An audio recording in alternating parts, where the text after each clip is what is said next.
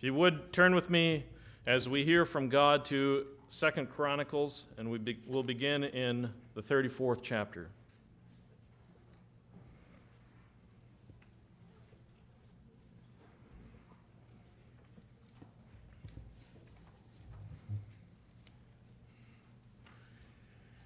And starting in verse 29. Then the king sent and gathered all the elders of Judah and Jerusalem and the king went up to the house of Yahweh, and all the men of Judah, the inhabitants of Jerusalem, the priests, the Levites, and all the people, from the greatest to the least, and he read in their hearing all the words of the book of the covenant which was found in the house of Yahweh. Then the king stood in his place, and he made a covenant before Yahweh to walk after Yahweh, to keep his commandments and his testimonies, his statutes, with all his heart and with all his soul, to perform the words of the covenant written in this book. Moreover, he made all who were present in Jerusalem and Benjamin to stand with him, so that the inhabitants of Jerusalem did according to the covenant of God, the God of their fathers.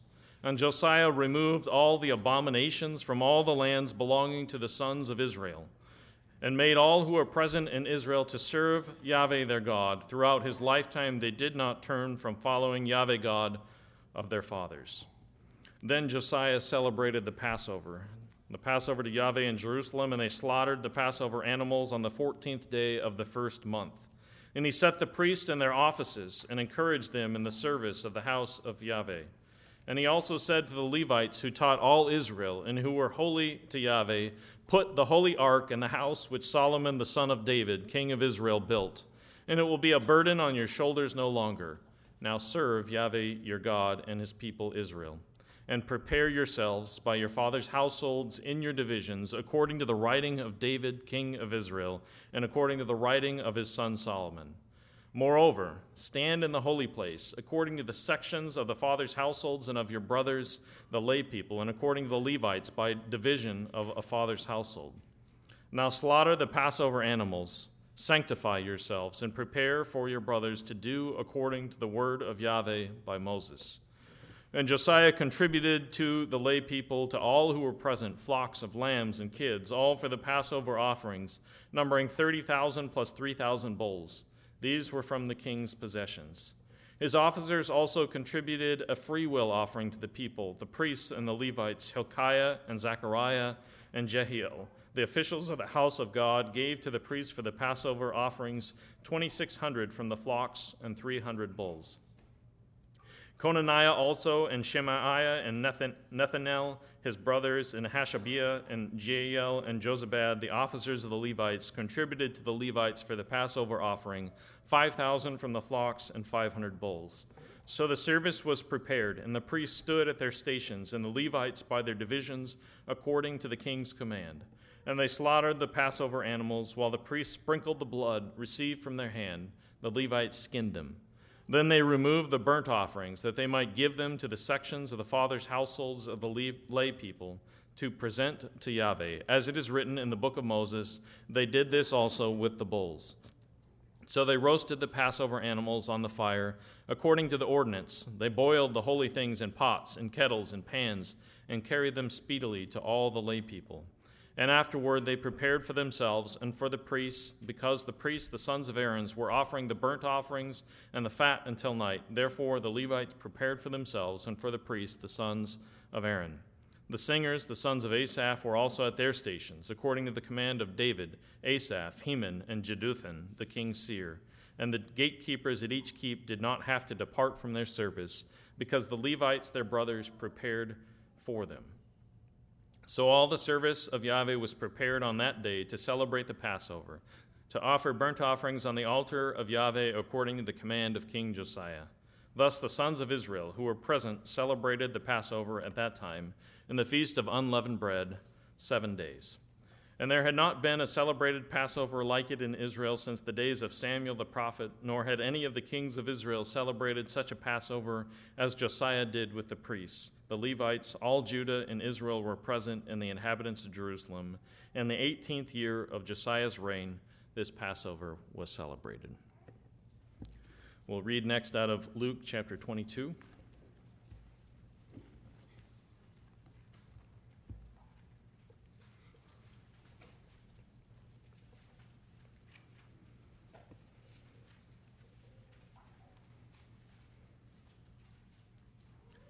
And beginning in verse 14. And when the hour had come, he reclined at the table, and the apostles with him. And he said to them, I have earnestly desired to eat this Passover with you before I suffer. For I say to you, I shall never again eat it until it is fulfilled in the kingdom of God. And when he had taken a cup and given thanks, he said, Take this and share it among yourselves. For I say to you, I will not drink of the fruit of the vine from now on until the kingdom of God comes. And when he had taken some bread and given thanks, he broke it and he gave it to them, saying, This is my body, which is given for you. Do this as a memorial to me. And in the same way, he took the cup after they had eaten, saying, This cup, which is poured out for you, is the new covenant in my blood. But behold, the hand of the one betraying me is with me on the table. For indeed the Son of Man is going as it has been determined, but woe to that man by whom he is betrayed. And they began discussing among themselves which one of them it might be who was going to do this thing. And there arose a dispute among them as to which one of them was regarded to be the greatest. And he said to them, The kings of the Gentiles lord it over them, and those who have authority over them are called benefactors. But not so with you. But let him who is greatest among you become as the youngest, and the leader as the servant. For who is greater, and the one who reclines at the table, the one who reclines at the table, or the one who serves? Is it not the one who reclines at the table? But I am among you as the one who serves. And you are those who have stood by me in my trials. And just as my Father granted me a kingdom, I grant you, that you may eat and drink at my table in my kingdom, and you will sit on thrones judging the twelve tribes of Israel. If you would turn with me now to the back of the bulletin, and we'll read together from Psalm 36.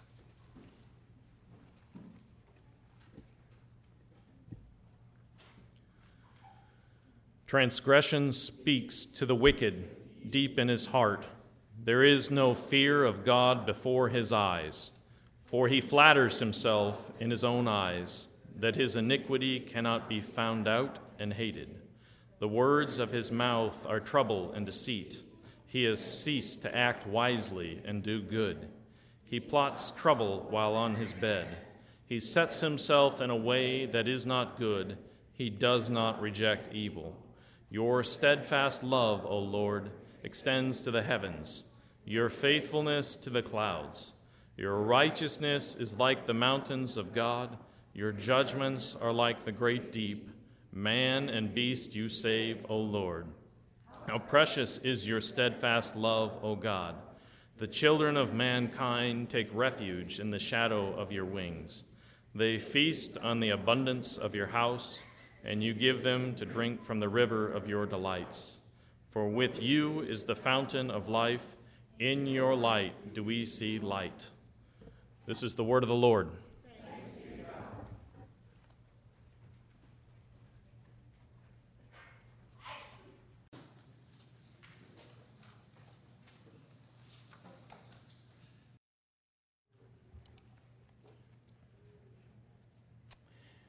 We believe in one God, the Father Almighty maker of heaven and earth, of all things visible and invisible, and in one Lord Jesus Christ, the only Son of God, begotten from the Father before all ages, God from God, light from light, true God from true God, begotten, not made, of the same essence as the Father. Through him, all things were made.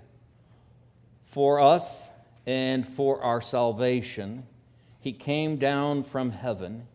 He became incarnate by the Holy Spirit and the Virgin Mary and was made human. He was crucified for us under Pontius Pilate.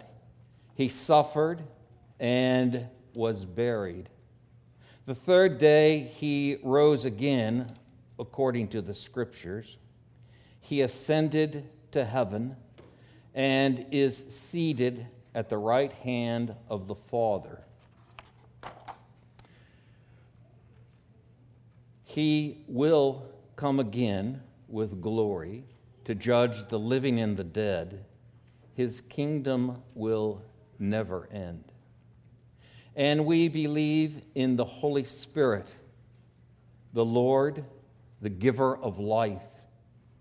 He proceeds from the Father and the Son, and with the Father and the Son is worshiped and glorified. He spoke through the prophets. We believe in one holy Catholic and apostolic church. We affirm one baptism for the forgiveness of sins. We look forward to the resurrection from the dead and to life in the world to come. Amen? Amen. Let's bow in prayer.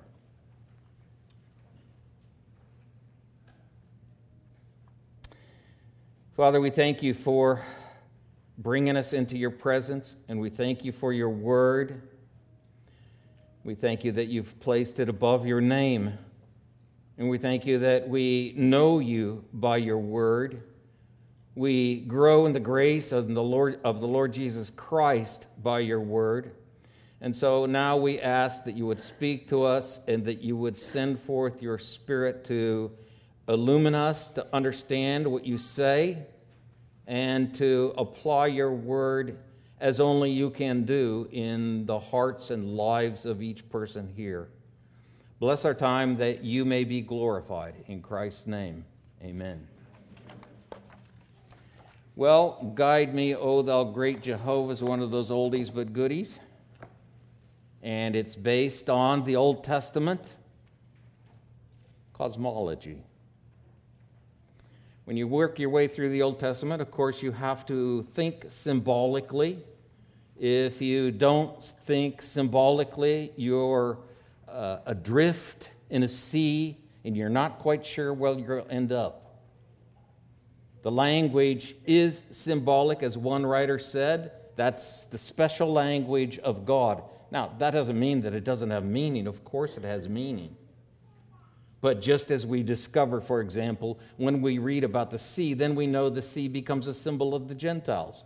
When we read about the land, the earth, we know that the land, the earth becomes a symbol about Jewish people. And so, in prophetic passages and apocalyptic passages, we are so much helped if we think that way. Well, as we work our way through the Old Testament, of course, this is moving from Genesis to the flood, to Abraham, to the Exodus, to the Passover, to the meeting at Mount Sinai and the making of the covenant whereby Israel became God's people, and then to the building of the tabernacle with the worship, and the tabernacle is built to look like land and heaven and then the entrance into Jordan. And so you end up crossing two seas to get there the Red Sea, and you make your way through the wilderness and you cross the Jordan, which is a picture of the waters below and the waters above. And if you're going to go to heaven, you got to go through the waters above. So Jordan becomes a picture of the heavens. And in, in uh, excuse me, Canaan, and in the land of Canaan, the promised land, then eventually, when Israel enters a permanent structure is built for the name of Yahweh, and he puts his name there. And this land, with Jerusalem in the middle and a temple built there, becomes the center of the universe.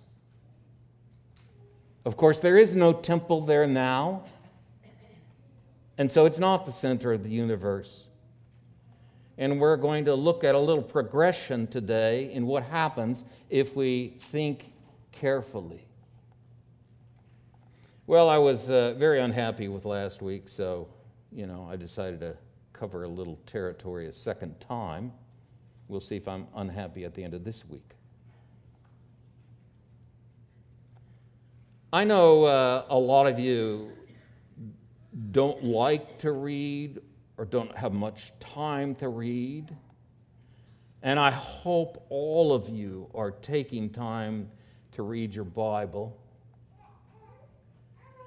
There is a whole plethora of information out there about the Bible in terms of books, or nowadays in terms of podcasts, or on television, or on the radio, or lectures you can buy. All of, all of that stuff is there, and if you choose wisely, it's helpful. Quite helpful. In fact, I submit to you that you will not come to understand the Bible as one could without reading some outside sources. And after all, reading is no different than coming to a sermon.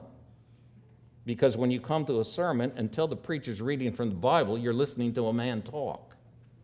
Same as picking up a book.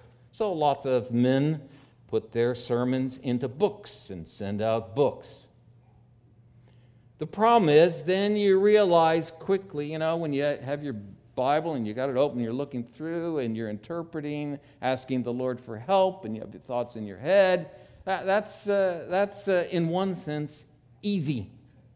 Now, that isn't, I don't mean it's easy to understand the scriptures. In fact, when you look at a lot of passages in Second Chronicles, you wonder, what in the world is this here for?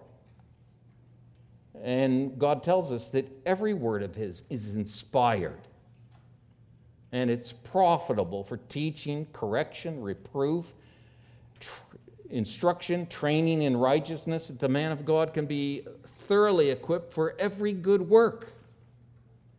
And uh, this book, again, is, well, it's so infinite that not one of us is going to capture it. Well, it's, uh, you know, I lived in a pretty narrow world for, uh, oh, the first 20 years of being in McKinney. Pretty, pretty narrow. We here at McKinney Bible Church have the truth. That was my narrow world. Then, uh, I don't know how it happened. My brain began to open up, and I realized, you know, the church is a lot bigger than a particular denomination, a particular local church. But then it introduces this huge problem. And the huge problem is well, I mean, we, let's just say we're evangelical. We are here at this church. We're evangelical. And so if we just scoop all around the world thinking about all the people who believe the gospel, and I have no idea how many that is, I suspect it's much larger than we think. I have grown to be like David, who, when he sinned, had three options, and he chose the option to be disciplined by the Lord because the Lord has compassion and mercy. And I'm afraid when we judge, we lack compassion and mercy, and we come back to our narrow world, and if people don't quite agree with us, then we're just ready to write them off. But when you expand, which this is the Lord's doing, one cannot deny it. People are coming to faith because of books and podcasts and all kinds of stuff. It's the Lord's doing. But when you expand and you listen to somebody else, then it gives you trouble. It gives you trouble. And we're going to see this week that it opens a door of trouble that is bothersome and sometimes quite depressing. Now, you can shove the depression away and you can shove the bothersome enough away if you just live in your own little narrow world and think, hey, I don't know about everybody else, but I'm right. And you guys should believe that. I am right. Uh, I think I said this before, I've said it to different people. John Fossolino introduced us to a Credenda Agenda article uh, years ago in a men's group, probably about 1995, and it was entitled, You Always Think You're Right. And over 40 years, I've sat in my office and talked to people, and people say that when they, when they, they ask a question, I give an answer, they don't like it, they say, Well, the problem with you, Craig, is you always think you're right. Well, you know what? So do you. Because nobody spouts out of their mouth intentionally, at least, you know, sane people don't spout out of their mouth intentionally what's wrong. Hey, let me tell you what's wrong. I, I, I, I know this is wrong in me, but I want you to believe it. No, we, we, we do what we think is right. That's the theme of Judges. Every man did what was right in his own eyes. He thought he was right, but he turned out to be wrong. And I hope all of us know good and well. However, right we are, there's probably a whole lot more wrong because we're finite. We can't think through everything clearly. We can't keep it all held together. Well, so here we are. Uh, what a strange introduction to Second Chronicles chapter 34. And Second Chronicles chapter 34 and 35 are just two lovely chapters about Josiah and Josiah gets the approbation. Unlike any other king, he's the greatest. And he reigned for 31 years in Jerusalem, and he did what was right in the sight of God his father, with his father David, and he didn't turn to the right and he didn't turn to the left. He is one fantastic king. But of course, there's no perfect king. So even though David's this man who says, well, he's got a heart that's right towards God, yet we know the failures of David, his lust, his murder, his deception to hide, and his pride in numbering the troops to say, what a great king I am. We know that was David, and yet he's called a man after God's own heart. And of course, that gives us encouragement. Because if you're, if you're a, a person who thinks uh, critically of yourself, and I hope you do, you can name off a whole bunch of things that aren't right that maybe no one else even knows. Well, of course, the deal is God does know. Well, here in Second Chronicles, we have some markers in Josiah's life. So in verse 3, for example, of chapter 34, in the eighth year of his reign, while he was a youth, he began to seek God, the God of his father David. And in the twelfth year, he began to purge Judah and Jerusalem of uh, uh, its high places. And then it goes on to make off this whole list. So he becomes king at eight years old. And in the eighth year of his reign, now he's 16 years old. 16. And he does something Saul wouldn't do and many kings didn't do. It's a key word in Chronicles. We've seen it. He sought the Lord. Well, in seeking the Lord, in the 12th year of his reign, now he's 20 years old, he decides it's time to go out and clean things up. And you see that whole list, and we've talked a little bit about it, of all the things he purged the land from. And then down in verse 8, it says, Now in the 18th year of his reign, when he had purged the land and the house, he sent a group of people to go repair the house. So now he's now he's 26 years old. And you know all that's going to be said can't happen in one year. And so if you it, maybe you don't even think about that when you're reading it, but if you go pick up a couple of commentaries, they'll make sure you know it. And to also make sure you know that 2 Kings chapter 22 and 23 don't agree on everything here. It's listed differently and they have their purposes and their reasons for writing it. It's hard for us to figure out the sequence. But at least in the record here, everything that's left in Josiah's life uh, down to the section in, in chapter 35, verse 19, takes place in the 18th year of his reign. He's now 26. He's just a young man. Just a young man.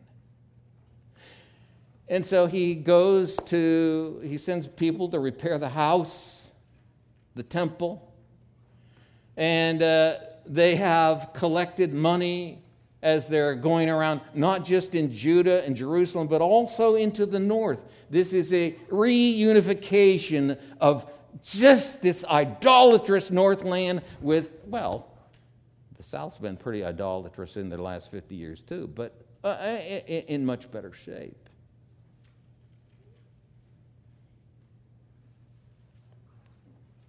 Have you ever thought to yourself, you know, I'll bet you, I'll bet you one day the Roman Catholic Church and the Protestant Church is going to come together.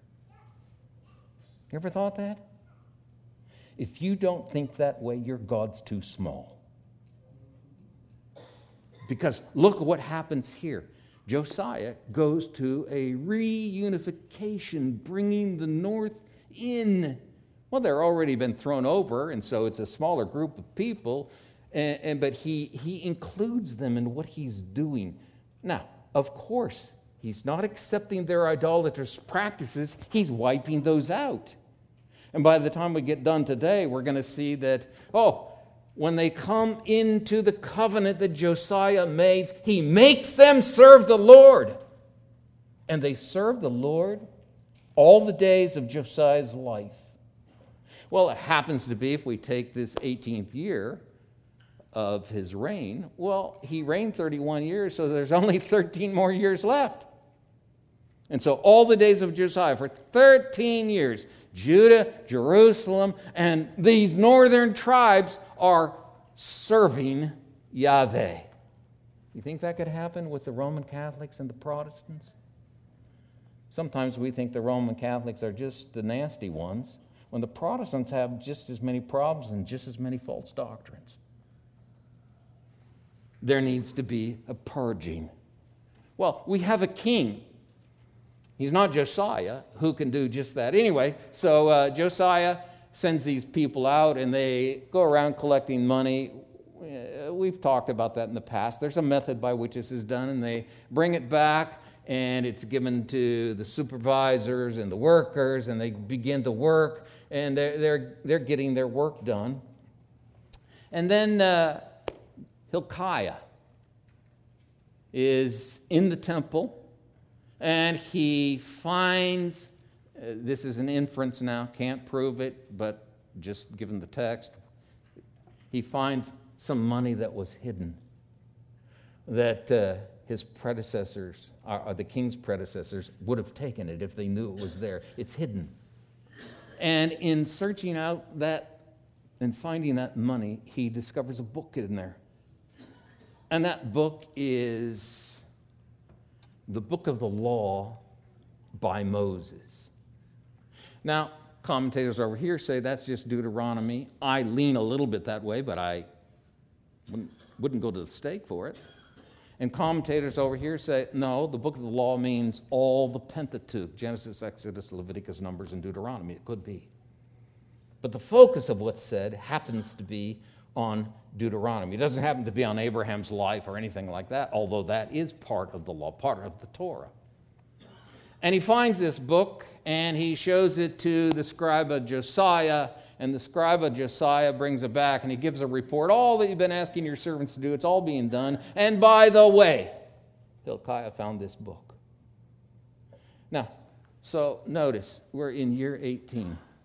Now, there have been some good things going on, but from the first eight years of Josiah's reign, he just living the way things are. And then he seeks the Lord and he matures, and he matures, and he matures. When's the maturing stop? Well, for all of us, it stops at death. And then there's instantaneous maturity. But I hope that's the trajectory all of us are on. And I point that out because the, the author has given us special note to follow the trajectory of Josiah's life and what he's up to.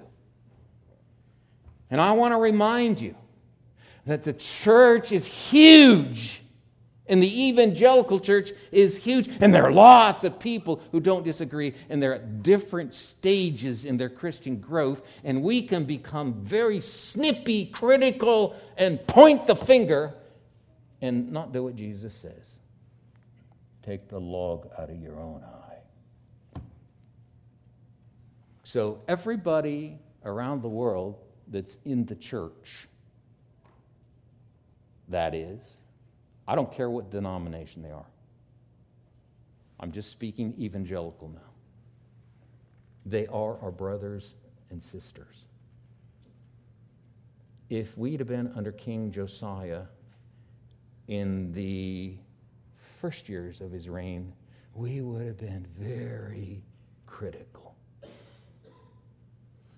But a young lad matures into a teenage boy matures to the age that one can go fight in the army in Israel, matures six years beyond that, and just some astounding things happen.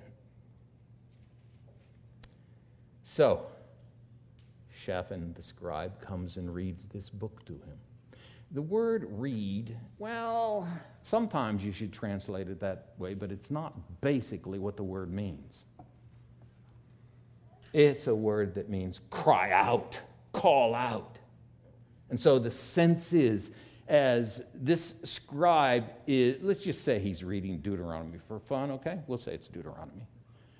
And uh, that would take all of us some time to read as he's reading it. He's not monotone, he's not quiet, he is crying out. Why? because this is Yahweh, God's word. And our ears need to prick right up and listen. And Josiah listens. And Josiah, well, he understands as he's listening that Jerusalem himself, they're in sad shape under the curses of Deuteronomy because the fathers up to his day have not served Yahweh and done according to his word. He's afraid. And so he gets a delegation to go find the prophetess to verify what does Yahweh want? What should we do? But in all of that, as he hears this, he has what's called a tender heart. It's soft. He hears God talk you shall not lust. And he's pricked and he's sad. Well, of course, in this case, it's huge. And what does he do? He tears his clothes. Now, that's a sign of grief, but it's a lot more than a sign of grief. It's a sign of, I've been exposed. You see, the Word of God is sharp and it pierces to the dividing of soul and spirit, thoughts and intents. And it opens up a man or a woman and makes them naked in the sight of God. And when you're exposed before God and you know it, what's left but to tremble? He had a tender heart. And so the delegation goes to the prophetess, Huldah, and the prophetess says, Well, this is what's going to happen. It's not going to be reversed, but it's not going to happen in your day because your heart was tender and you tore your clothes and you wept.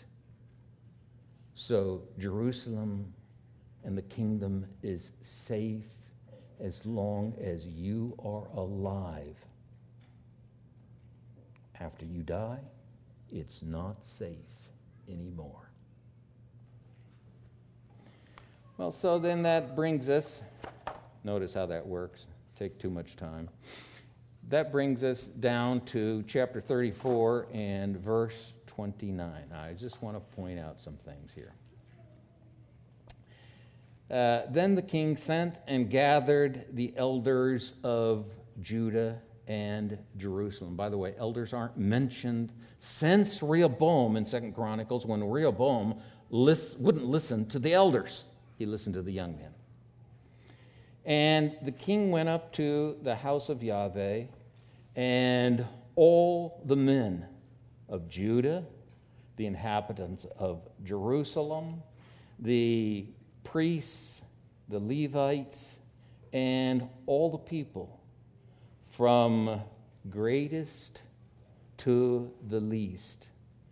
And he cried out in their hearing all the words of the book of the covenant which was found in the house of Yahweh.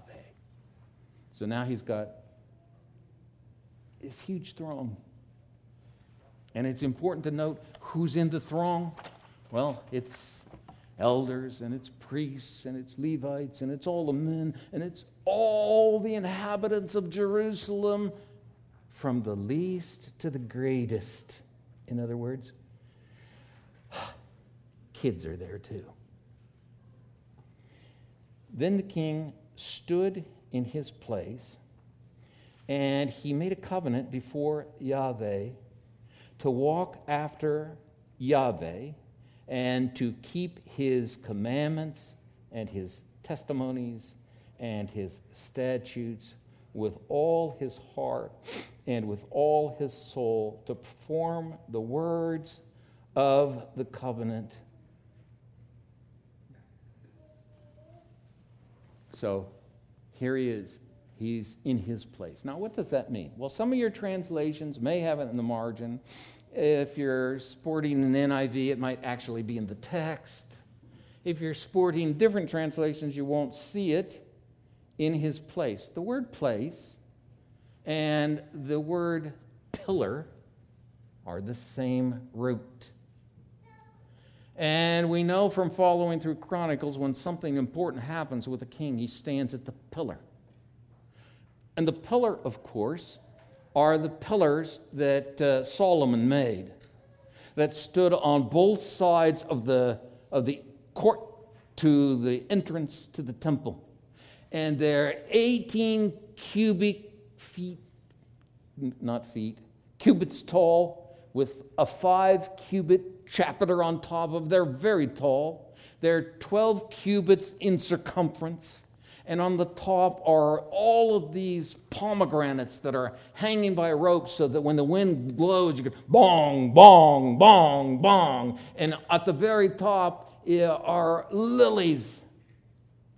And one of these is named Boaz, and the other is named Jachin. One is a priestly pillar, and the other is a kingly pillar. And so, what Josiah is doing is he's standing in front of the pillar and this is a way for Israel to be able to look inside when they cannot go inside the temple because what's in there are pomegranates on the wall and these lilies, and they get a picture of it. It's a visual. But it's more than that.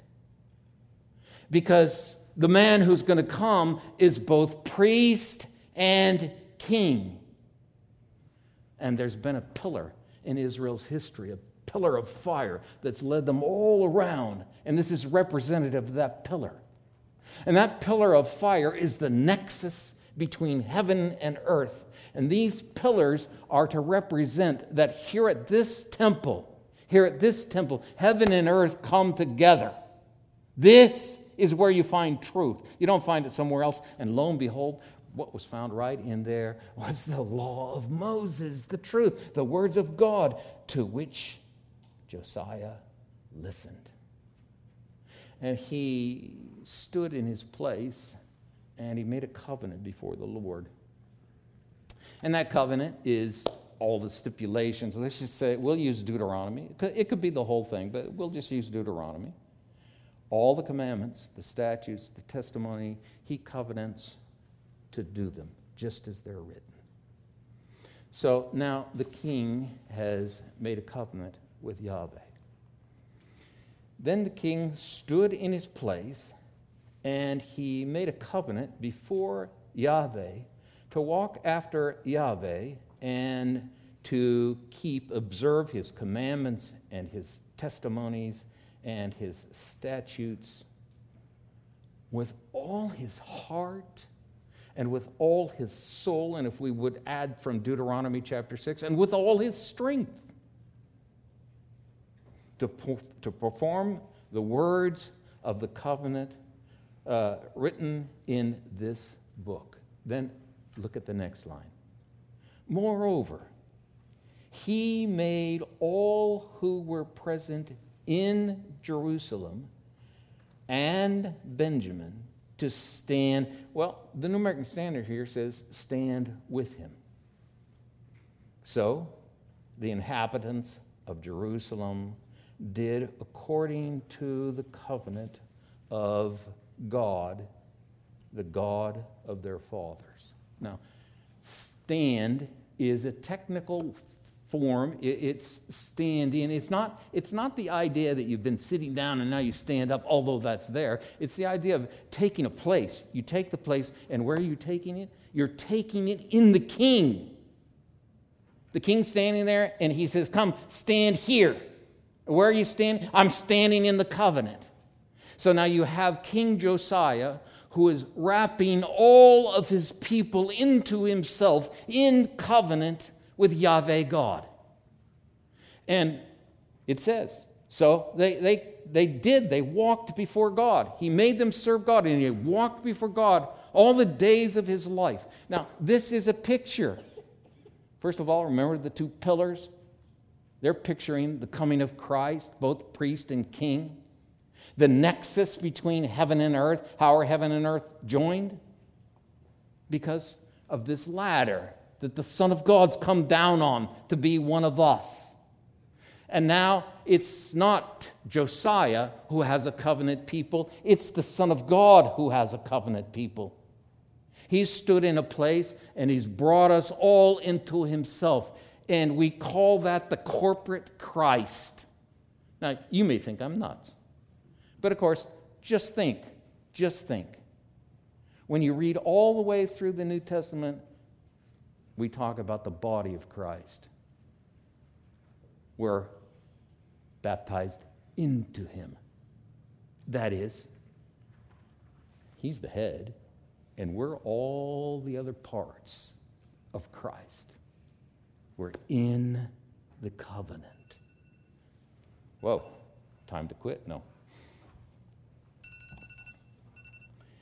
And, and that's what this is picturing right here. That's quite amazing. Now, I just want you to notice, and you know, you just slosh this around in your brain and see what you think of it. Who's in it?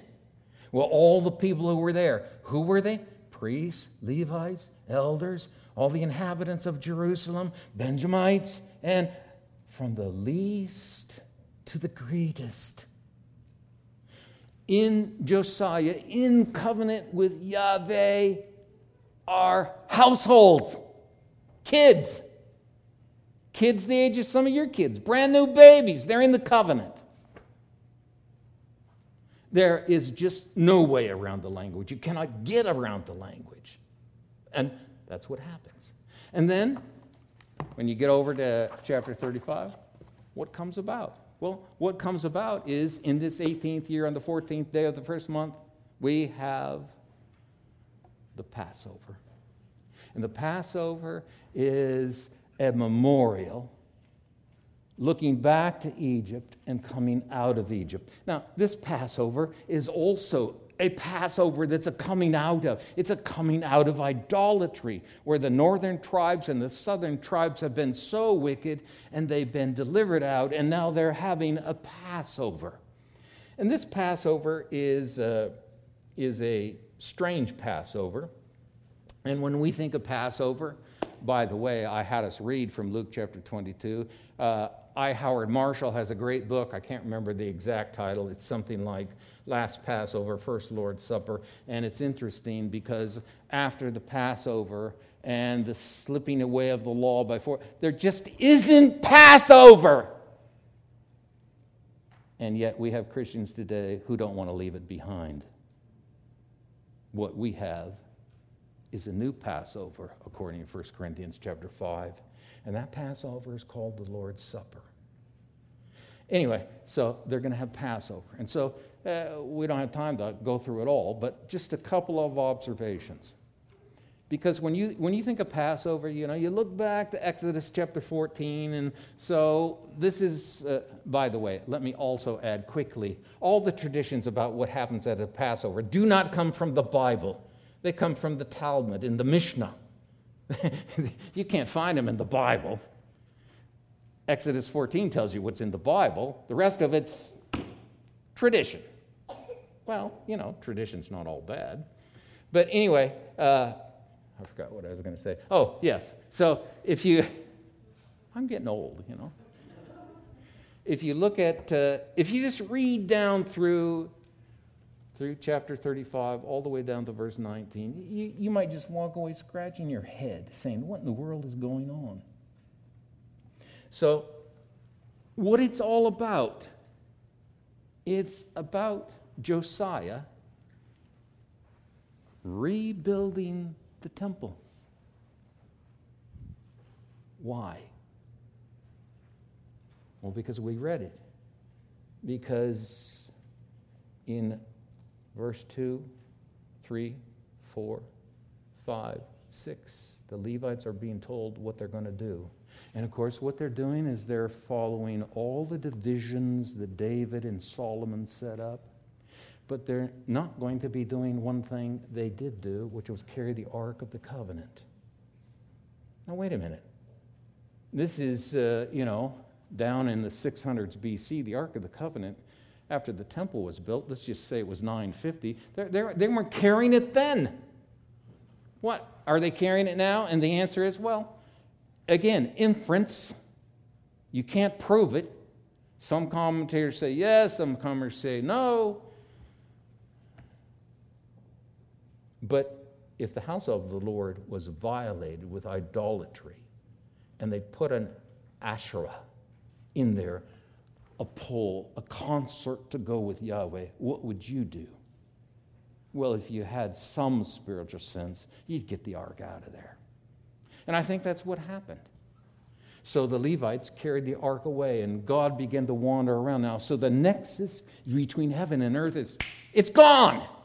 It's not there. Josiah's bringing it back. So he, uh, he organizes, he organizes the priests, verse 1. He organizes the Levites, 2 through 6. And then in 7 through 9, he gives lambs and bulls. Officials give lambs and bulls. Levites and others give lambs and bulls, all for this great, great Passover. Then in verses 10 through 15, we have a description of what happened at this Passover, and it's not like what you're used to. It is not Exodus chapter 14. Instead, we have the priests who are just accepting blood in containers and splashing it against the altar. We have Levites doing something they never did skinning animals. We have ascension offerings. No such thing as an ascension offering at a Passover. But here they are. Some people think the ascension means, well, just the entrails of the lambs that are being, are being sacrificed. But of course, we have lambs and bulls. And bulls, we've never seen that at a Passover. It's always a lamb or a goat. So something's changed. And of course, what's changed is, well, when they were in Egypt, they all lived in little houses. And in their little houses, they put the blood around the lintel of their door, and they came walking out through it like being new life, born again. But now they're a massive nation. And you're not allowed to do Passover at home because God said, you know, sacrifice is going to happen where I put my name. So everybody has to come to Jerusalem for Passover. So you have thousands, if not hundreds of thousands, crowding this area. And so what happens? The priests do the splashing of the blood. Now it's not a, a door, except it's the bronze altar, which is right at the door to the temple. So it is a door. And then you have Levites skinning, and you have guys roasting the meat. And all of this is being done for the people. The people aren't doing any of it. The Levites are roasting and they're boiling some holy meat, and we don't even know what that is because you're not allowed to boil. The Passover has to be roasted. And so this huge transition is taking place. And it's a picture, it's a forecast, it's a prophecy. This is what happens in the new covenant. Because in the old covenant, you got a high priest, you got priests, you got Levites, they can all get close. The rest of us got to stay far away. But now, look, these people are right up there and they're eating holy meat, which is reserved for priests only. And when you come down to the New Testament, this whole system is brought to fruition in Jesus Christ. In Hebrews chapter 10, verse 1 says, For the law, since it has only a shadow of good things to come and not the very form of the things, can never, by the same sacrifices, year by year, which they offered continually, make perfect those who draw near. In other words, it's the chapter that says, the blood of bulls and goats can never take away sin. So here's this whole nation now in covenant, and they're going to walk in that covenant for 13 years, as long as Josiah is alive. And in that covenant, just take this home and think about it. It should, it should raise huge questions in your mind. Think about it. In that covenant, there are non believers, right? It's everybody that, that was there. He causes them to stand in, and they're in that covenant. It has little two year old girls and little one year old boys. It has everybody in that covenant that Josiah made with God, and the people stood in with him. How does that work? They're in covenant. If we move down to Christ, does that mean the same kind of thing? Well, we have one more week on Josiah, so we'll get to answer that question. But think about that. But just look at this tremendous section of Scripture. It's, it's, it's fantastic. And it's about a man, well, Josiah Maybe your margin has a note. Josiah is taken from the word Yahweh and another root that means a buttress, a support. Yahweh supports. Why is Josiah doing so well? Because he's sought the Lord at eight years old, and Yahweh is supporting him. And now what he has gained is a reformation of the South and the North brought together in one covenant, which they will live out for 13 years until Josiah does something stupid. He doesn't listen to the word of the Lord. Well, it's time to quit. But you see, the culmination of this, of course, fits right into coming to the table because this table is our Passover and we are in Christ. And we can understand that idness because the New Testament uses that body metaphor. He's the head and we're parts. And we would say it's a spiritual body, so it is. Nonetheless, we're in Christ. We can understand that from our own families because you have a husband and wife and they have two or three or four or 12 kids. And they're all one. They're together. They're in one head. The man is the head of the home. It's a household covenant. And a household covenant grows into a national covenant in Israel We wouldn't say that today. We would say a household covenant grows into a church wide covenant. Well, that includes lots and lots and lots of different churches. And like I said at the beginning, then that poses all kinds of problems because there are all kinds of people who believe in the Lord Jesus Christ who don't think exactly like we do. And where we think we're just absolutely sure on this point, they're over here saying, no, absolutely sure on the other side of that point. What do you do with that? Well, that's God's mysterious ways. And Proverbs says it's a glory for God to conceal a matter. The glory of kings is to search it out. We wouldn't do it the way God does it, but that's how He does it. But here we are, one people in Christ, ready to come and praise His name and feed at His table. Stand with me.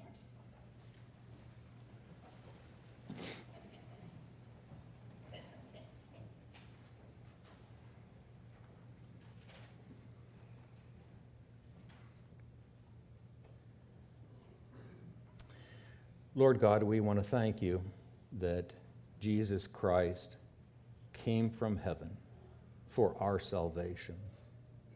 And we thank you that uh, he became one of us. And he died bearing our sins in his body on the tree because he's the covenant head. And he rose from the dead because death couldn't hold him, he had no sin and he ascended right back at the right hand of the Father, where he's now seated. And the nexus between heaven and earth is our King, a physical King, Jesus Christ. We thank you for the book of Chronicles. Use this now as we come to your table. We pray in Christ's name. Amen.